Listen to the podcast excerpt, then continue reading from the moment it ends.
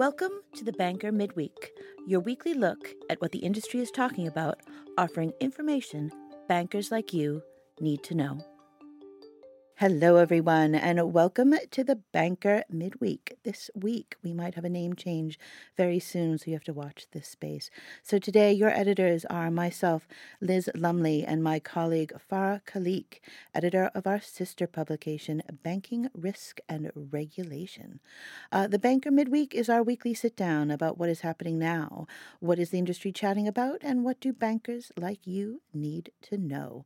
All of these things influence current and future stories on thebanker.com. However, this week, the podcast is a, a banking risk and regulation takeover, hence why we have Farah here sitting with me. Uh, and we are going to focus on all the drama going on at the Financial Conduct Authority in the UK. Hello, Farah. Hi, Liz. Thank you for having me. Excellent. So I'll give a little bit of a intro. So we're looking at who is regulating the regulator. The FCA has been under scrutiny by the UK government due to its relationship with Fujitsu, the company that provided the faulty Horizon system that wrongly accused British postmasters of stealing millions of pounds. Uh, those of you watching uh, ITV will have uh, seen the four part drama that was aired uh, earlier this year. The FCA has had multiple contracts with Fujitsu totaling 630 million, even after the High Court found that the software was faulty. So there are growing calls for stronger oversight of the UK's financial services regulators, and some experts say that the FCA may be ripe for reform. So, Farah, what questions are government ministers asking? Thanks, Liz. So, on Fujitsu, they wanted information on the contracts that regulators, including the FCA, hold with the IT firm. Uh, they asked whether Fujitsu's role in Horizon was considered during the tendering process and whether organizations had thought about ending those deals in light of the scandal. It's important to note that this grilling is just one of many, many mm. questions that government ministers are asking. They're asking more questions more often. So in 2022, the House of Commons Treasury Select Committee launched a dedicated subcommittee on financial regulation, specifically to hold financial regulators more accountable. So it's interesting. I mean, usually it's the regulators that are asking the questions. So is is the FCA playing ball with all this all these investigations? Well, a spokesperson told Banking Risk and Regulation that its reps had attended 11 select committee sessions in the last financial year and 7 so far this year. It sent 28 letters to the Treasury Select Committee in 2023 and a further 6 so far this year.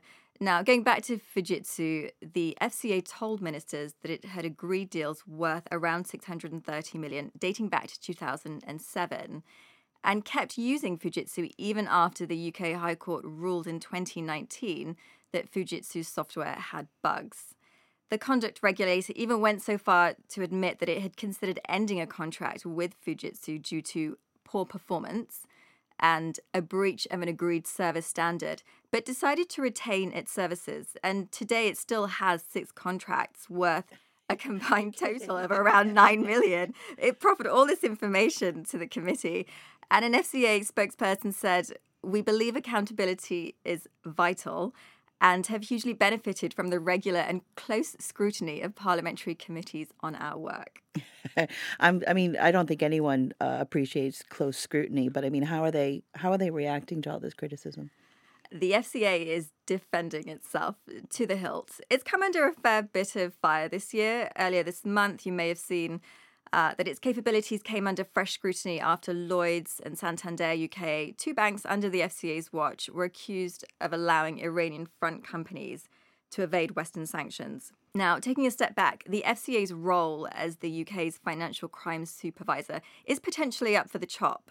So, the UK Treasury consulted whether to split up the FCA and give its responsibility for tackling money laundering and terrorist financing, which it currently undertakes with a patchwork of other bodies, to an entirely new organization, mm-hmm. a mega supervisor, so to speak. the regulator for the regulator. it's just one of four options that, that Treasury has put on the table. It will make a decision by summertime. But yes, the FCA is defending itself strongly. In January, its CEO, Nikhil Rathi, warned the Treasury Select Committee against adopting that fourth option, the nuclear option, of, of this mega supervisor. He called it disproportionately disruptive. And the FCA's uh, favoured solution is to beef up other supervisors. So, namely, the UK's 22 professional body supervisors that supervise legal and accountancy firms. And the regulator has also been very quick to point out that it hired more than a thousand new employees in the year leading to October 2023. Mm-hmm. The FCA is not that old. It was only formed a number of years ago, and um, it has a, a pretty good reputation globally, especially with its innovation sandbox. And I know there are a lot of other regulators come to see um, how the, the FCA's role in the fintech economy in the UK. But there has been also a lot of news in the press about internal issues at, at the FCA and uh, the staff not being very happy there. I won't go into to some of the more um, uh, salacious stories. With all of this criticism that, that's going at it right at the moment, do you think it can still survive? Well, regulation experts have speculated whether the FCA is ripe for reform. It's due to turn 11 some point to its predecessor, the Financial Services Authority, mm. which lasted for 12 years before it was restructured in 2013 after a perceived failure to regulate banks appropriately in the lead up to the financial crisis. And some say that the FCA may only survive a similar length of time. We spoke to Matthew Russell, financial crime partner at Ashurst Risk Advisory. He wrote in September that it is time to consider overhauling the FCA. In early February, a committee from the House of Lords put out a report called Who Watches the Watchdogs? They're calling for greater scrutiny of how regulators like the FCA work with government and parliament.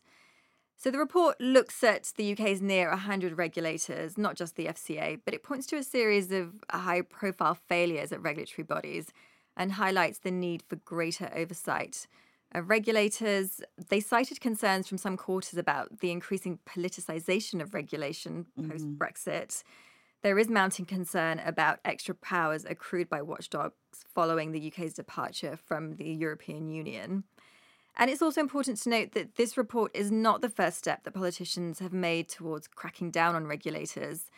The House of Lords has launched a separate new committee, chaired by former Cabinet Minister Lord Michael Forsyth, specifically to track financial regulators' footsteps. There have only been a few years in that giant, shiny building in Stratford in East London as well, which no one can find, but you know, it's not that hard to find.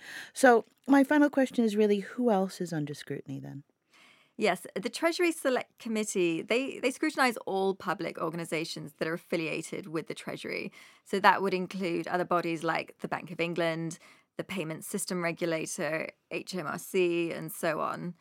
The TSC found, going back to Fujitsu, they found that these organizations held more than 3.4 billion worth of contracts with Fujitsu since 2019. Now, remember that 2019 was the year of the landmark High Court ruling on the convictions of sub postmasters. Mm. The court found that the Horizon software was at fault for the misreported losses at post office branches.